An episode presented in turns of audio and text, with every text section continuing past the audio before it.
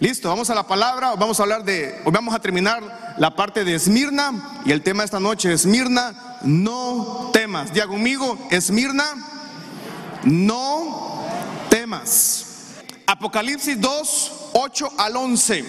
La iglesia Esmirna, a mí me parece, como la iglesia de Filadelfia, que vamos a estudiar las siete iglesias, ¿verdad? Pero a mí me parece que la iglesia Esmirna va, es como un prototipo de lo que va a pasar con la iglesia en general. ¿Aló?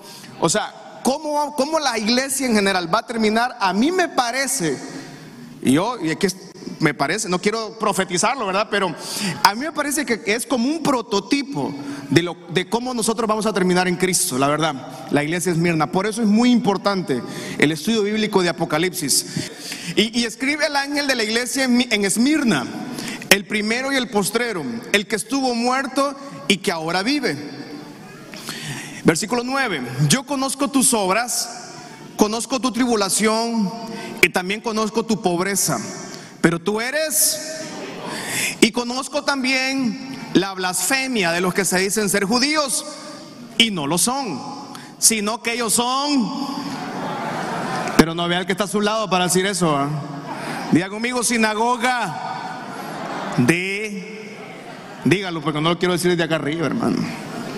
Sinagoga, Satanás.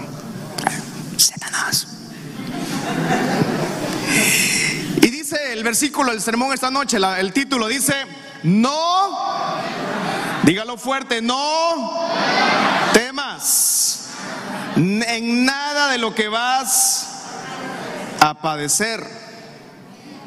Vamos, leamos ahí.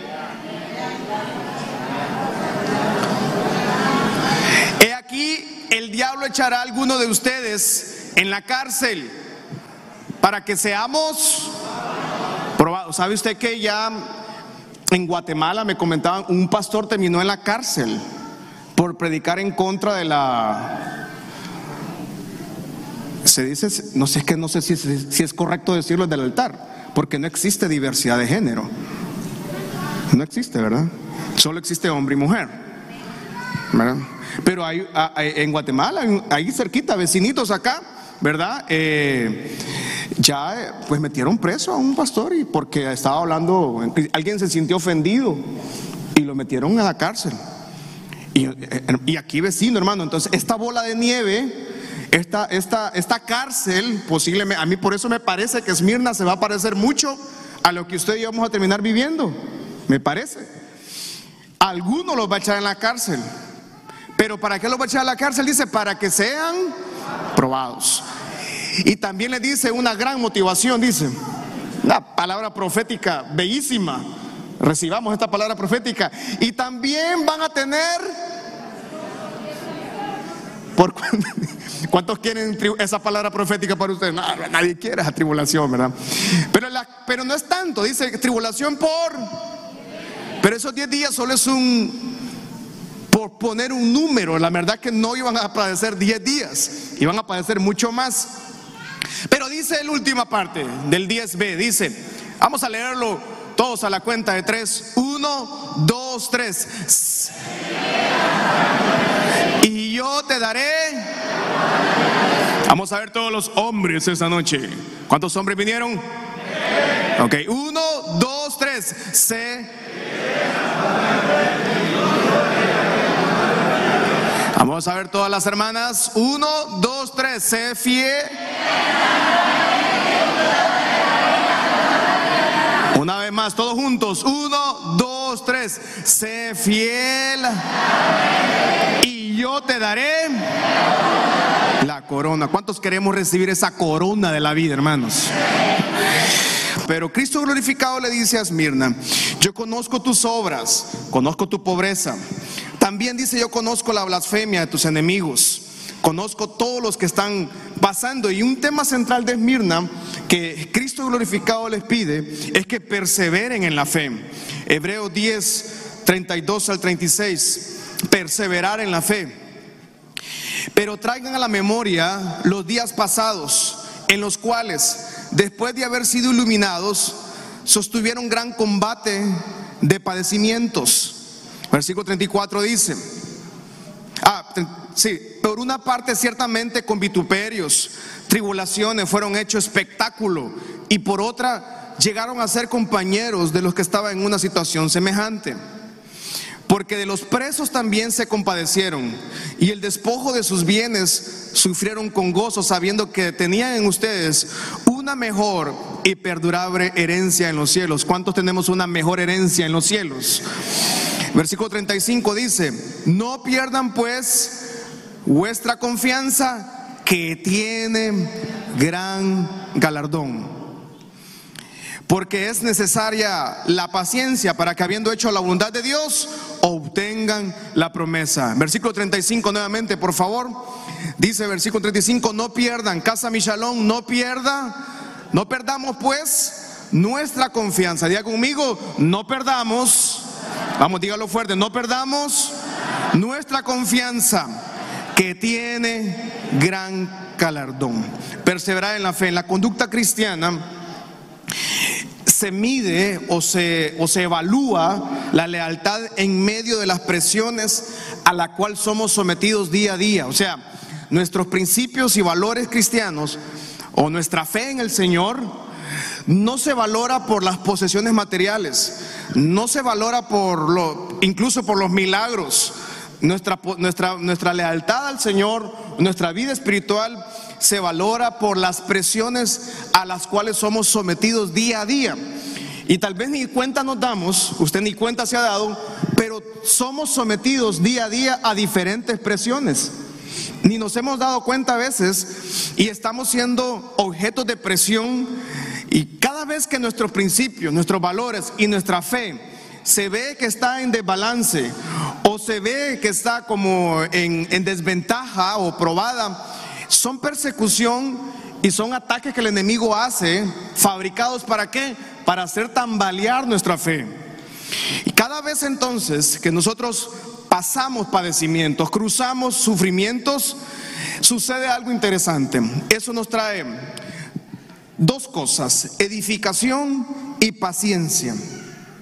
Y eso es lo que Dios le dice, Cristo glorificado le dice a la iglesia de Esmirna. Esto que van a pasar ustedes, le dice a Esmirna, les va a traer edificación.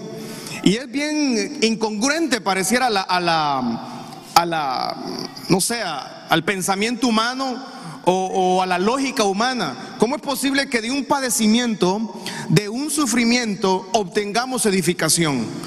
Y Dios le dice a Esmirna, ustedes van a pasar eso, pero no teman. Pasando estas circunstancias, ustedes van a recibir la corona de la vida.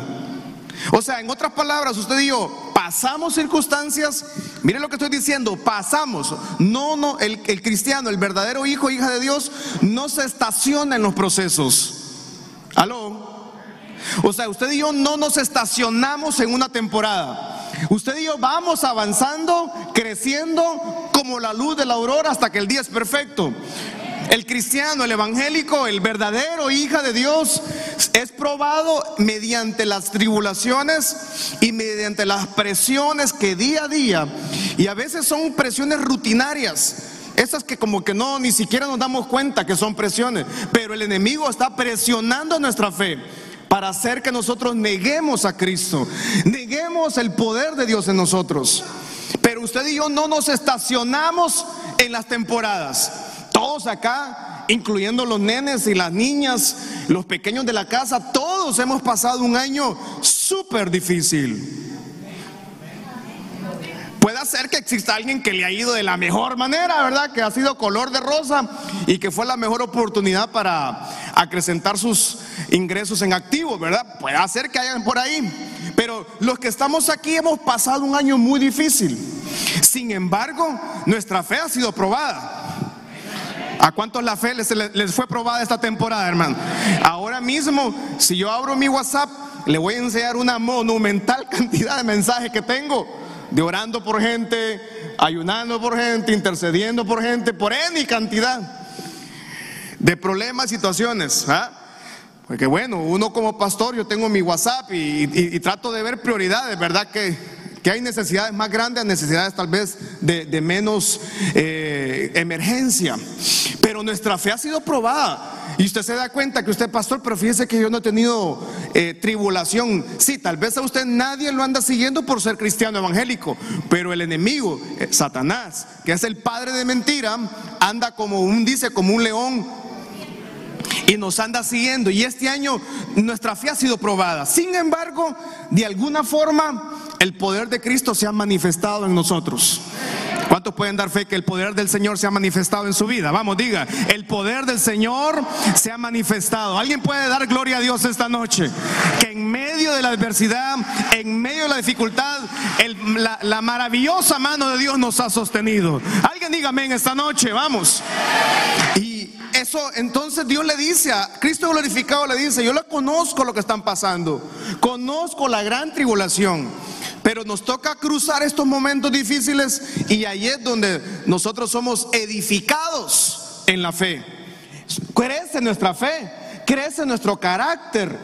Una persona puede tener extremo talento, puede ser extremadamente habilidosa, pero si su carácter es débil, hermanos, su carrera va a llegar a tal vez a dos gradas o dos escalones, no va a lograr sostenerse. Y por eso cuando venimos al Señor, porque usted me dice, pastor, pero entonces, aunque yo soy cristiano, soy evangélico y soy miembro de la iglesia hace 80 años, eh, ¿quiere decir que voy a tener problemas? Sí. La diferencia está, amada iglesia, es que el mundo, el hombre y mujer de todo el mundo tiene problemas, todos tienen problemas, todos, todos, todos, todos. No hay solo un, un solo ser humano en todo el planeta Tierra que no tenga problemas, ¿verdad? La diferencia es que el sol sale para todos, ¿verdad? Pero solo la gloria de Dios llega a los que han recibido la gloria del Señor. ¿Aló? O sea, en otras palabras, ¿vamos a tener padecimientos? Sí. ¿Vamos a tener sufrimientos? Yo sé que este no es para gritos de júbilo, hermano. Pero vamos a tener días difíciles.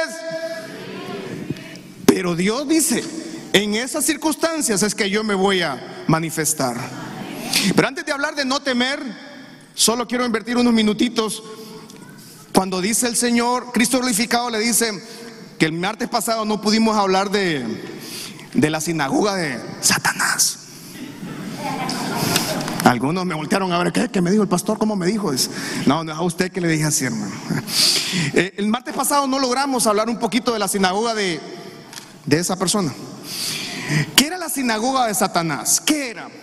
Era una asamblea de personas disidentes de la iglesia primitiva original. O sea, estos primeros cristianos si algo ha afectado a la iglesia en general, en todas las edades, desde la, desde la iglesia primitiva, luego vino la, la iglesia que se constituyó con un emperador allá por el año 300, eh, luego pasaron muchos tiempos de oscurantismo, vinieron las cruzadas, no las cruzadas del estadio evangélica, no, las cruzadas donde se castigaba eh, y con una espada se conquistaba y con la Biblia se le entregaba la... O sea, una historia tremenda, la iglesia ha tenido una historia tremenda. Y algo que ha padecido la iglesia evangélica en general, Después vino la gran reforma con el señor Don Lutero, ¿verdad? De ahí usted y yo provenimos de la, del, del rompimiento entre la iglesia tradicional y Lutero y él hace unos estudios y, nos, y, de ahí salimos, de la reforma salimos nosotros. Imagínense, estamos hablando de muchísimos años, ¿verdad? Pero algo que ha caracterizado como una gran afrenta a la iglesia es la división. La división ha sido el, el, el, eh, ese pequeño, la pequeña bacteria, ¿verdad? Que ha afectado iglesias pequeñas, grandes, medianas, o incluso iglesias gigantescas. Esa pequeña palabra que se llama división es lo que le pasó a la iglesia de Esmirna. Hablamos del pastor Policarpo el martes pasado, se recuerda, ¿verdad? Y este señor, pues lastimosamente, este un hombre de Dios, 86 años, murió eh, siendo quemado en una hoguera en vivo frente a todo mundo, porque él no quiso negar su fe a Cristo. Él dijo, Cristo nunca me fue, yo, él nunca me ha sido infiel, ¿por qué le voy a ser yo infiel ahora? Dijo, y prefirió morir de esa forma. Pero Policarpo tuvo un encuentro con un señor que se llamaba Marción, M-A-R-C-I-O-N, Marción, no se equivoque con otra palabra, ¿verdad? Marción, y una creo que lleva acento en la O. Este señor para que comprendamos un poco de la historia antes de sentar las bases de lo que es la palabra eh, de esta noche. Este señor fue el primer gran hereje de la iglesia. Antes de él no se conocen otros herejes. ¿Qué es un hereje? Son personas que fueron en contra de la iglesia. Son, gente, este señor Marción era hijo de, un sacerdote, o sea, si usted si pondríamos en perspectiva, estuviéramos hablando de un joven eh, hijo de pastor.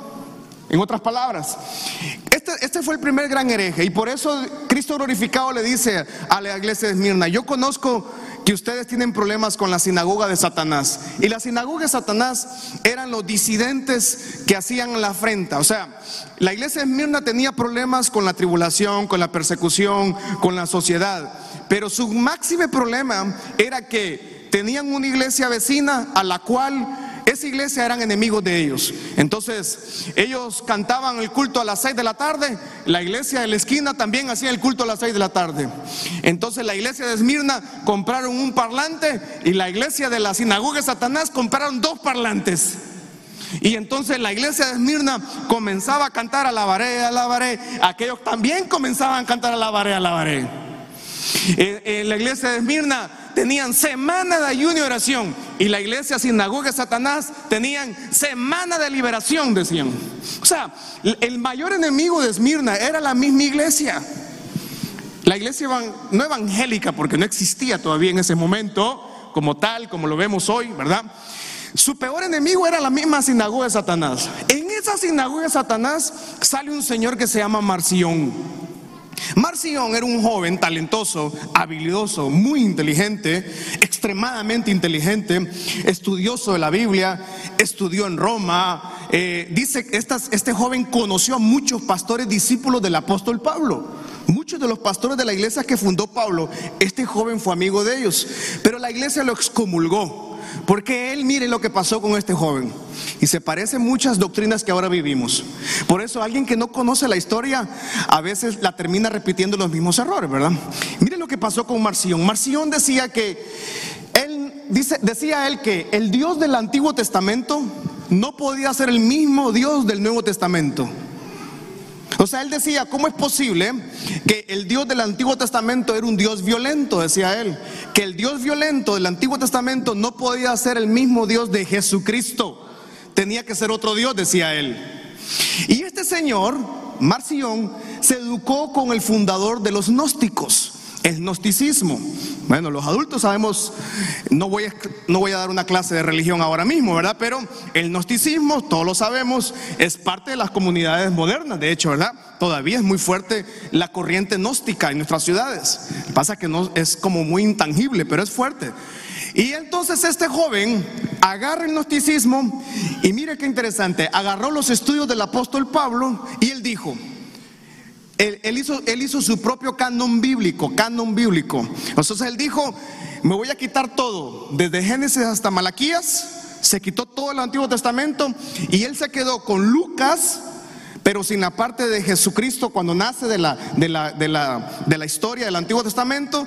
Él redujo Lucas y se quedó con las epístolas del apóstol Pablo. Y él dijo, esta es la Biblia, dijo él. Y nadie lo sacó de ahí.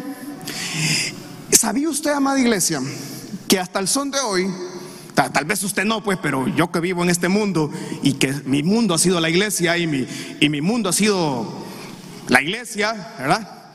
Pues yo toda mi vida crecí en, esta, en esto, ¿verdad? Pero ¿sabía usted que hay doctrinas teológicas donde casi nunca se habla del Antiguo Testamento?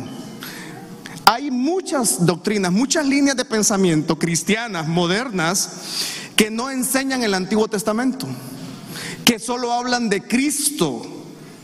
Entonces, yo no estoy diciendo acá que la figura de Cristo no es importante, de ninguna manera, pero esta Biblia es entera, no, no le puedo quitar ni le puedo poner. Y mucha gente, hasta el son de hoy, consciente o inconscientemente, muchas corrientes doctrinales de muchas iglesias evitan predicar del Antiguo Testamento.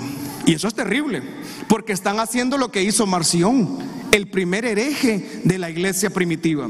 Policarpo dice que tuvo un encuentro con este señor y el pobre señor anciano tuvo un encuentro, se discutieron y no lo dejó entrar a la iglesia a predicar porque Marción creció tanto su movimiento que hasta el son de hoy todavía tiene seguidores. Donde se dice que, que Dios no puede ser el Dios del Antiguo Testamento, el mismo Dios del Nuevo Testamento. Y entonces encontramos ahora falsas doctrinas. Mateo 24. Pero bien, dice, entonces, si alguno les dijera a ustedes, miren acá está el Cristo, o miren allá está el otro Cristo, no le crean. Versículo 24, vamos. Porque se levantarán falsos Cristos y se van a levantar falsos. Diga falsos. Y dice que ellos mismos van a ser grandes. Señal. O sea, qué peligroso porque pueden aparecer muchos que van a hacer grandes señales, dice. De tal manera, amada iglesia Michalón, dice, de tal manera que engañarán. Y si fuere posible, aún a nosotros. Qué peligroso. Mateo 24, si usted está preocupado por, por, lo que está pasando en el mundo, yo creo que vamos a, no sé cuándo, pero algún día podemos estudiar solo Mateo 24. Mateo 24 es claro y dice, en los postres van a haber Cristos que van a salir, pero no les crean a esta gente, falsos profetas, no les crean. Versículo 25 dice, ya les he dicho antes. Así que si les dicen, miren, allá está Cristo en el desierto, no vayan. Allá están los aposentos, no le crean. Y que la gente, fíjese que mucha gente va detrás de los pastores, detrás de los profetas. Y eso no es correcto, hermano. No, eso no es correcto. Yo se lo he dicho a usted, si una iglesia, si su servidor, a usted yo no lo llevo a Cristo, entonces yo lo estoy llevando al infierno. Ah, qué duro sonó eso, hermano. No, no sonó duro para usted, sonó duro para mí. Porque yo sé el compromiso que tengo, no con usted.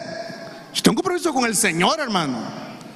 Porque si yo no lo apunto a usted, si yo no lo llevo a los pies de Cristo a usted, si yo no le llevo a usted a vivir en santidad, yo lo estoy llevando a vivir a, a la desgracia. Y esto es lo que pasa. Entonces, desde aquel entonces, Marción ya se convierte en ese hereje y les enseñaba a la gente que había otro Cristo. Y nos siguen todavía ahora enseñando una cantidad de doctrinas en muchas facetas, en muchas dimensiones, que la gran mayoría son erradas. Segunda de Pedro 3, 3 al 10 es un poco largo, pero leámoslo rápido. Dice, sobre todo quiero recordarles que en los últimos días vendrán burladores que se van a reír de la verdad. Vamos a ver, pregunto, ¿a, alguien de acá alguna vez se rieron de usted por hablar de Cristo? Dánteme la mano. A todos los que se han reído porque usted habló de Cristo en algún momento. Bueno, ¿se cumple segunda de Pedro? 3.3. Versículo 4 dice, dirán, ¿qué pasó con la promesa de que Jesús iba a volver? Desde tiempos antes de nuestros antepasados el mundo sigue igual que al principio de la creación. Deliberadamente olvidan que Dios hizo los cielos al ordenarlo con una sola palabra y sacó la tierra de las aguas y la rodeó con agua. Luego usó el agua para destruir el mundo antiguo con un potente diluvio. Por esa misma palabra, los cielos y la tierra que ahora existen han sido reservados para... ¿Cómo va a ser el fin del mundo, hermano? Fuego están guardados para el día del juicio, cuando será destruida la gente que vive sin Dios. Sin embargo, queridos amigos, hay algo que no deben olvidar. Para el Señor, un día es como mil años y mil años como un día. En realidad, no es que el Señor sea lento para cumplir su promesa, como algunos piensan. Al contrario, es paciente por amor a ustedes. No quiere que no, nadie sea destruido, quiere que todos se arrepientan. Judas capítulo 1, solo tiene un capítulo, Judas 1, 17, dice, pero vosotros, amados, tened memoria de la palabra que antes fueron dichas por los apóstoles de nuestro Señor Jesucristo. Los que les decían, en el postrer tiempo habrá burladores que andarán según sus malos deseos, malvados deseos, perdón. Estos son los que causan que no tienen el espíritu. Versículo 20 dice, pero ustedes, amados, edificándonos en vuestra santísima fe, orando en el Espíritu. Diga conmigo, orando. Vamos, dígalo, orando en el Espíritu Santo. Conservados en el amor de Dios, esperando la misericordia de nuestro Señor Jesucristo para vida eterna. Falsa doctrina, mire, rápido, falsa doctrina eh, no enseñan acerca de las verdades de Cristo. ¿Cómo identificar la falsa doctrina? Fácilmente. No enseñan acerca del Cristo glorificado. Falsa doctrina estará siempre en contra de Dios. La falsa doctrina será una enseñanza siempre motivacional. Y puede hacer que esto que estoy diciendo suene bastante old school, como, sería como vieja escuela o como, como anticuado. Pero mire, amada, iglesia, de verdad, eh, yo amo ver la iglesia llena, sí. Pero de verdad, ¿de qué sirve tener un templo lleno si la gente no está yendo a Cristo? Aló, estoy siendo claro. Porque mucha, mucha iglesia está desesperada por llenar el templo y, es lindo llenar el templo. Yo, yo quisiera tenerlo siempre lleno, ¿verdad? Pero no es la base de una... El éxito de una iglesia no se mide por cuánta gente llegó en el domingo. Se mide por cuánta gente está viviendo en santidad. Y, y, usted va a encontrar ahora, sobre todo la generación millennial, una vez me dijo un hermanito, un joven, me dijo, pastor, me dice, invite a fulano de tal a la iglesia, me dice. Yo soy amigo de él, me dijo. Ah, ¿Quién es? Le digo, fulano de tal, me dice. ¿Lo conoce? No, no lo conozco. Ah, pastor, es un predicador súper, super cool, me puso. Súper cool. Entonces yo pensé, yo no soy súper cool, entonces, digo, mm". ah, entonces me fui, me fui a verlo, ¿verdad? Y la verdad que sí, o sea, si usted lo mira de imagen, impresiona, pues. Ah, porque son tipos que se preparan. Yo me imagino que ha de ser bonito, ha de ser bonito ser predicador itinerante. O sea, predicador itinerante es alguien que solo se dedica a predicar de andar de iglesia y hacen un mensaje para todo el año. Entonces mucha gente le gusta ese predicador de YouTube, le fascina ese predicador. Entonces yo le digo a usted siempre, hermano, cuando usted tenga un problema, llámele a ese famoso predicador de YouTube que usted sigue, a ver si le va a contestar. Ay, pastores, que viera cómo predica fulano de tal. Pero usted, fíjese casi siempre este tipo de mensaje ahora que estamos viviendo en una generación millennial y una generación centennial, esta generación ocupa todo el tiempo que le digan que mañana le va a ir bien. Todo el día. Que papadito, mañana te va a ir bien. gracias, gracias. Y al día siguiente usted lo vuelve a agarrar. ¿Cómo te sentís? Mal, mal. Mañana te va a ir bien. gracias. Y uno, yo digo, ¿Y, cómo va a ser cuando venga Cristo, hermano? Porque cuando Cristo venga va a venir como un ladrón en la noche, no nos va a avisar.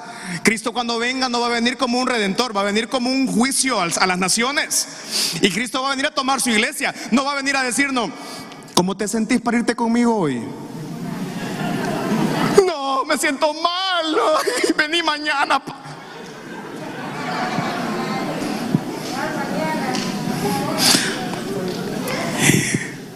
Entonces tenemos una generación motivacional. Entonces tenemos una generación que el esposo tenía su esposa, tenía su carro, tenía sus niños y resulta que el esposo dice, buen día, ya no te amo.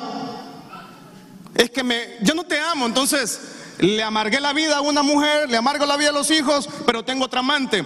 Pero quieren, esa generación quiere que nosotros los pastores digamos, no te preocupes, todo va a estar bien. Ay, qué lindo el muchachito.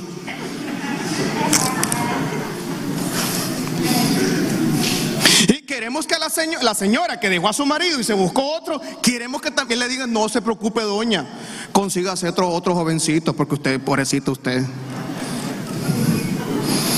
No, no, lo siento. O sea, qué lindo que usted quiera seguir a los que quiera seguir en YouTube, pero si usted está acá esta noche, pero hay gente que le, hay gente que pastor fulano de tal, mire, tiene esa gran cantidad de seguidores y mire qué lindo predica. Por favor, prediquen. No, esas son falsas doctrinas, hermano. Nosotros a usted, lo que mi papá nos dejó aquí en la iglesia, lo que son los, los ancianos padres fundadores de esta iglesia y muchas señoras y señores que todavía son miembros de la, si le podemos decir, de la vieja guardia, con mucho respeto, ¿verdad? No es un respeto, sino de los que han pasado muchos años, vamos a seguir predicando la palabra del Señor, hermano. Y la palabra del Señor es clara. No podemos venir a vivir una vida, claro, yo quiero ejemplificar muchas cosas. O sea, yo no puedo venirlo a vivir una vida usted de falsa doctrina como vivía Marción en el antiguo, en el antiguo tiempo de la iglesia primitiva. La, la falsa doctrina nunca le va a corregir. Falsa doctrina no corrige. No. La falsa doctrina predica gobernanza. Escuche esto. ¿Qué es gobernanza? Es cuando una iglesia crece y mire, y pensamos que como esa iglesia creció, escuche esto, pensamos que como esa iglesia tiene tantos seguidores o tiene tantos templos grandes, pensamos que esa iglesia es el modelo a seguir y no es así. Aló. O sea, yo, yo, usted ame la iglesia, está bien, ámeme a mí, pero tiene que amar más a Cristo, ¿verdad? y nosotros no tenemos la iglesia modelo a seguir de ninguna manera. No, hubo un pastor una vez que en una reunión de pastores me acuerdo que me habló y me dijo, Pastor Marquitos, me dice, ya me di cuenta que usted es el pastor de la iglesia. Entonces, sí, claro, le digo, oh, gloria a Dios, le digo yo. Y me dice, fíjese que yo quiero, como usted es pastor, me dice ahora, yo tengo 15 iglesias. Y yo quiero que usted sea el pastor de esas 15 iglesias. Y yo dije, no, a veces apenas puedo con la mía, digo yo. ¿De dónde a agarrando más iglesias, verdad? No, o sea, antes podemos acá, hermano. Si yo el viernes ya llego sin oxígeno a predicar aquí ya. Me tienen que poner un ahí, ahí, vamos, vamos, vamos, y 20 tazas de café. O sea, entonces alguien se confunde porque ve la iglesia grande y dice, ah, esa es la iglesia, modelos a seguir. No, hermano. No, de ninguna manera. Cristo es nuestra base y todo tiene que apuntar a Cristo. Una iglesia entonces que, que una falsa doctrina siempre se va a centrar en el predicador, en la marca de la iglesia, pero nunca en Cristo. ¿Aló? ¿Estamos de acuerdo, hermanos? Mire que yo estoy hablando, yo me estoy tirando toda esta volqueta de tierra yo mismo, pues, no es a usted. Pero le estoy enseñando que una falsa doctrina siempre va a apuntar al pastor, ah, el pastor es la gran persona, sube, sube, a qué gran personalidad. No, a mí eso no me, no, no me mueve eso a mí. Mire, una vez un pastor me dijo, a ver, Marquitos me dijo, la gente cree que a mí me va a ofender si no me dice mi nombre. Si es mi nombre, pues. Porque ahora yo soy apóstol, me dijo esa persona. Ah, ok, qué bueno. ¿Y vos qué sos? Sigo siendo Marcos, le digo. No me han puesto nada mal. Y él me dijo, ¿sabes en cuántos aviones he andado este año? Me dijo. Pues no sé, le digo. Y me dijo la cantidad de aviones. ¿Cuántos viajes has hecho este año? Pues a Tegucigalpa fui este año. O sea, yo no. Entonces, fíjese cómo es la mentalidad. Entonces la gente piensa que un, predicador entre más viajes hace es más importante. Entre más aviones anda es más... No, hermano. A mí que me muestre cuántas familias restaura, cuántas personas restaura, cuánta gente se viene a Cristo, cuánta gente levanta su vida, cuánta gente es prosperada, cuánta gente estaba en cenizas y Dios la levanta y la sube a la voluntad de Él. Eso es el verdadero reino del Señor. Eso es la verdadera iglesia del Señor.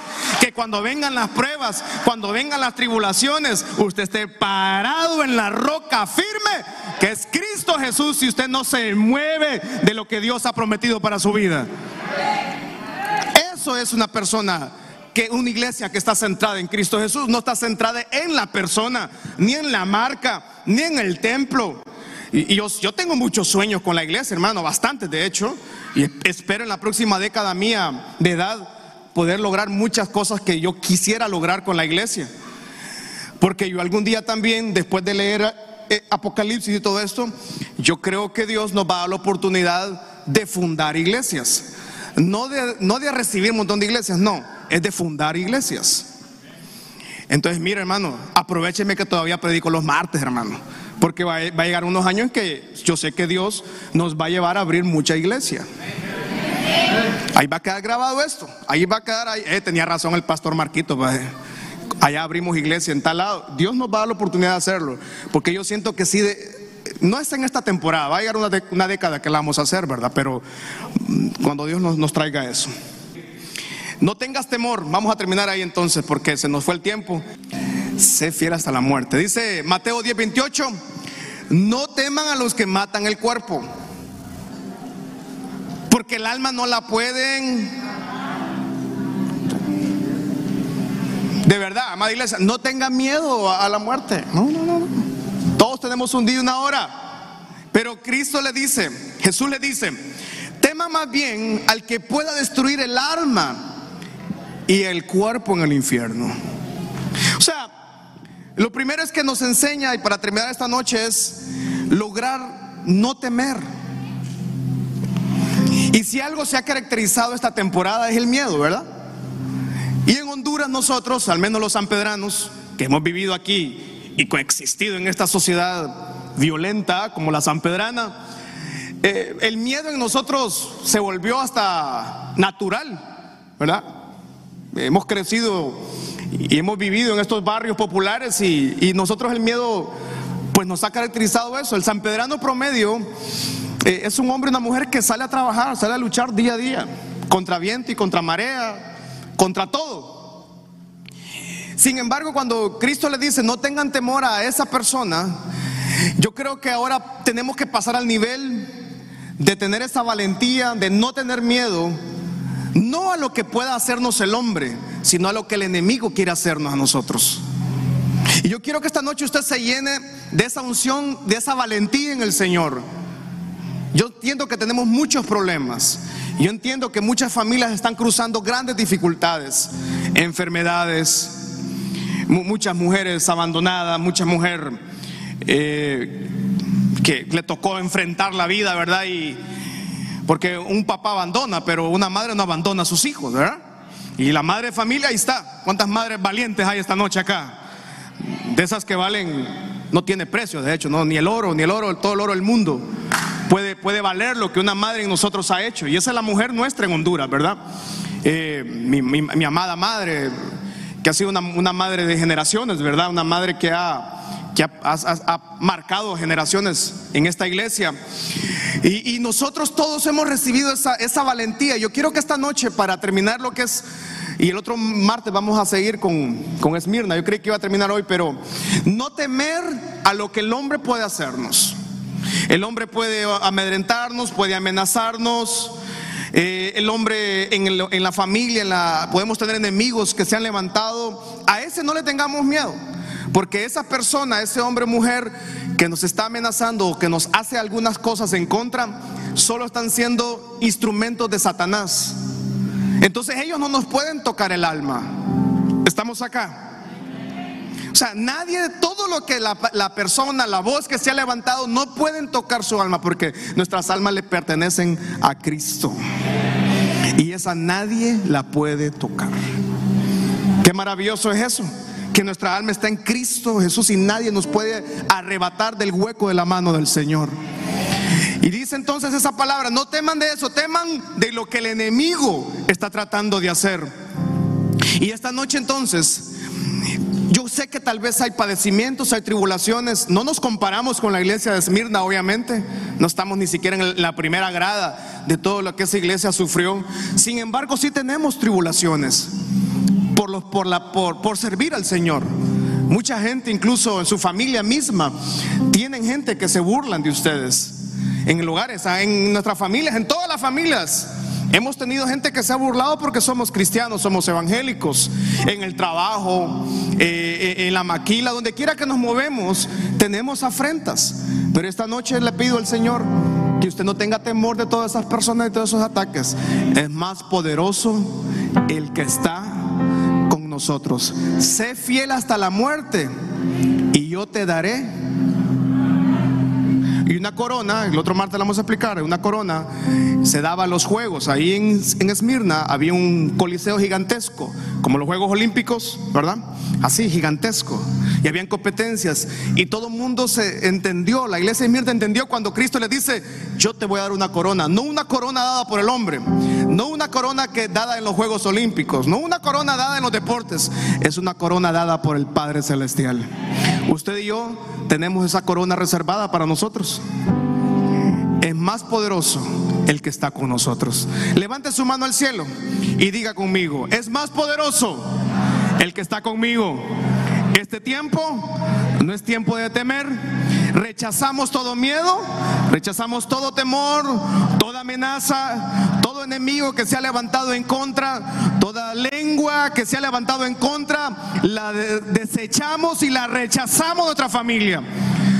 Mentira del diablo que se ha alojado en las mentes, toda mentira del diablo que se alojó en la familia, toda depresión, toda tristeza, todo pensamiento suicida, toda autoestima baja, todo pensamiento de miedo, de temor, de incertidumbre.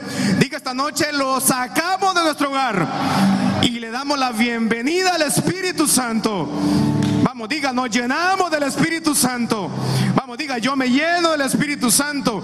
Mi casa, mi hogar, mi familia, nos llenamos del poder del Espíritu Santo.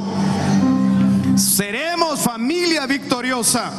Toda tribulación, todo padecimiento, toda angustia, toda duda, todo miedo, eh, eh, es, esa, ese día a día de temor, de no saber cómo la empresa va a levantarse, cómo no saber cómo Dios va a proveer, cómo Dios va a restaurar la vida de los niños, de la niña, de, de la vida de la mujer sola, del hombre solo, cómo Dios va a restaurar la vida de esa persona. Mayor es el que está con nosotros. Y el Padre dice, confiar, confíen en mí porque yo ya he vencido al mundo y mayor es el que está con nosotros. Casa mi shalom, mi oración día a día es que usted conozca que es que Dios se ha revelado a usted. Mi oración diariamente que usted conozca y tenga pasión por la presencia del Señor. Mi oración diariamente es que Dios sea revelado en su vida, que Dios levante su vida, Dios restaure su vida, Dios levante su matrimonio, Dios levante sus hijos y desde de, la ceniza Dios es experto en levantarnos de la ceniza. Dios es experto en levantarnos del polvo. Dios es experto en levantarnos de las peores historias de tragedia. Dios puede hacer la mejor historia para su familia. Dios va a levantar su vida. Tal vez su vida está en una cárcel de pecado. Tal vez su vida está en una cárcel de maldición. Pero el Padre está con usted. No temeremos de lo que pueda hacer el hombre porque somos familia victoriosa somos casa victoriosa. El poder de Cristo está en nosotros. La maravilla del Señor está en nosotros. El milagro del Señor está con nosotros. Es más grande el que está con nosotros. Alguien se llena de su presencia esta noche. Vamos, póngase sobre sus pies y diga, yo me lleno del Espíritu Santo. Yo me lleno del poder de Dios. Yo me lleno de la unción de Dios. Esta noche yo me lleno de la autoridad de su presencia, de la autoridad que Él me entregó. En la cruz del Calvario nos entregó su autoridad a nosotros.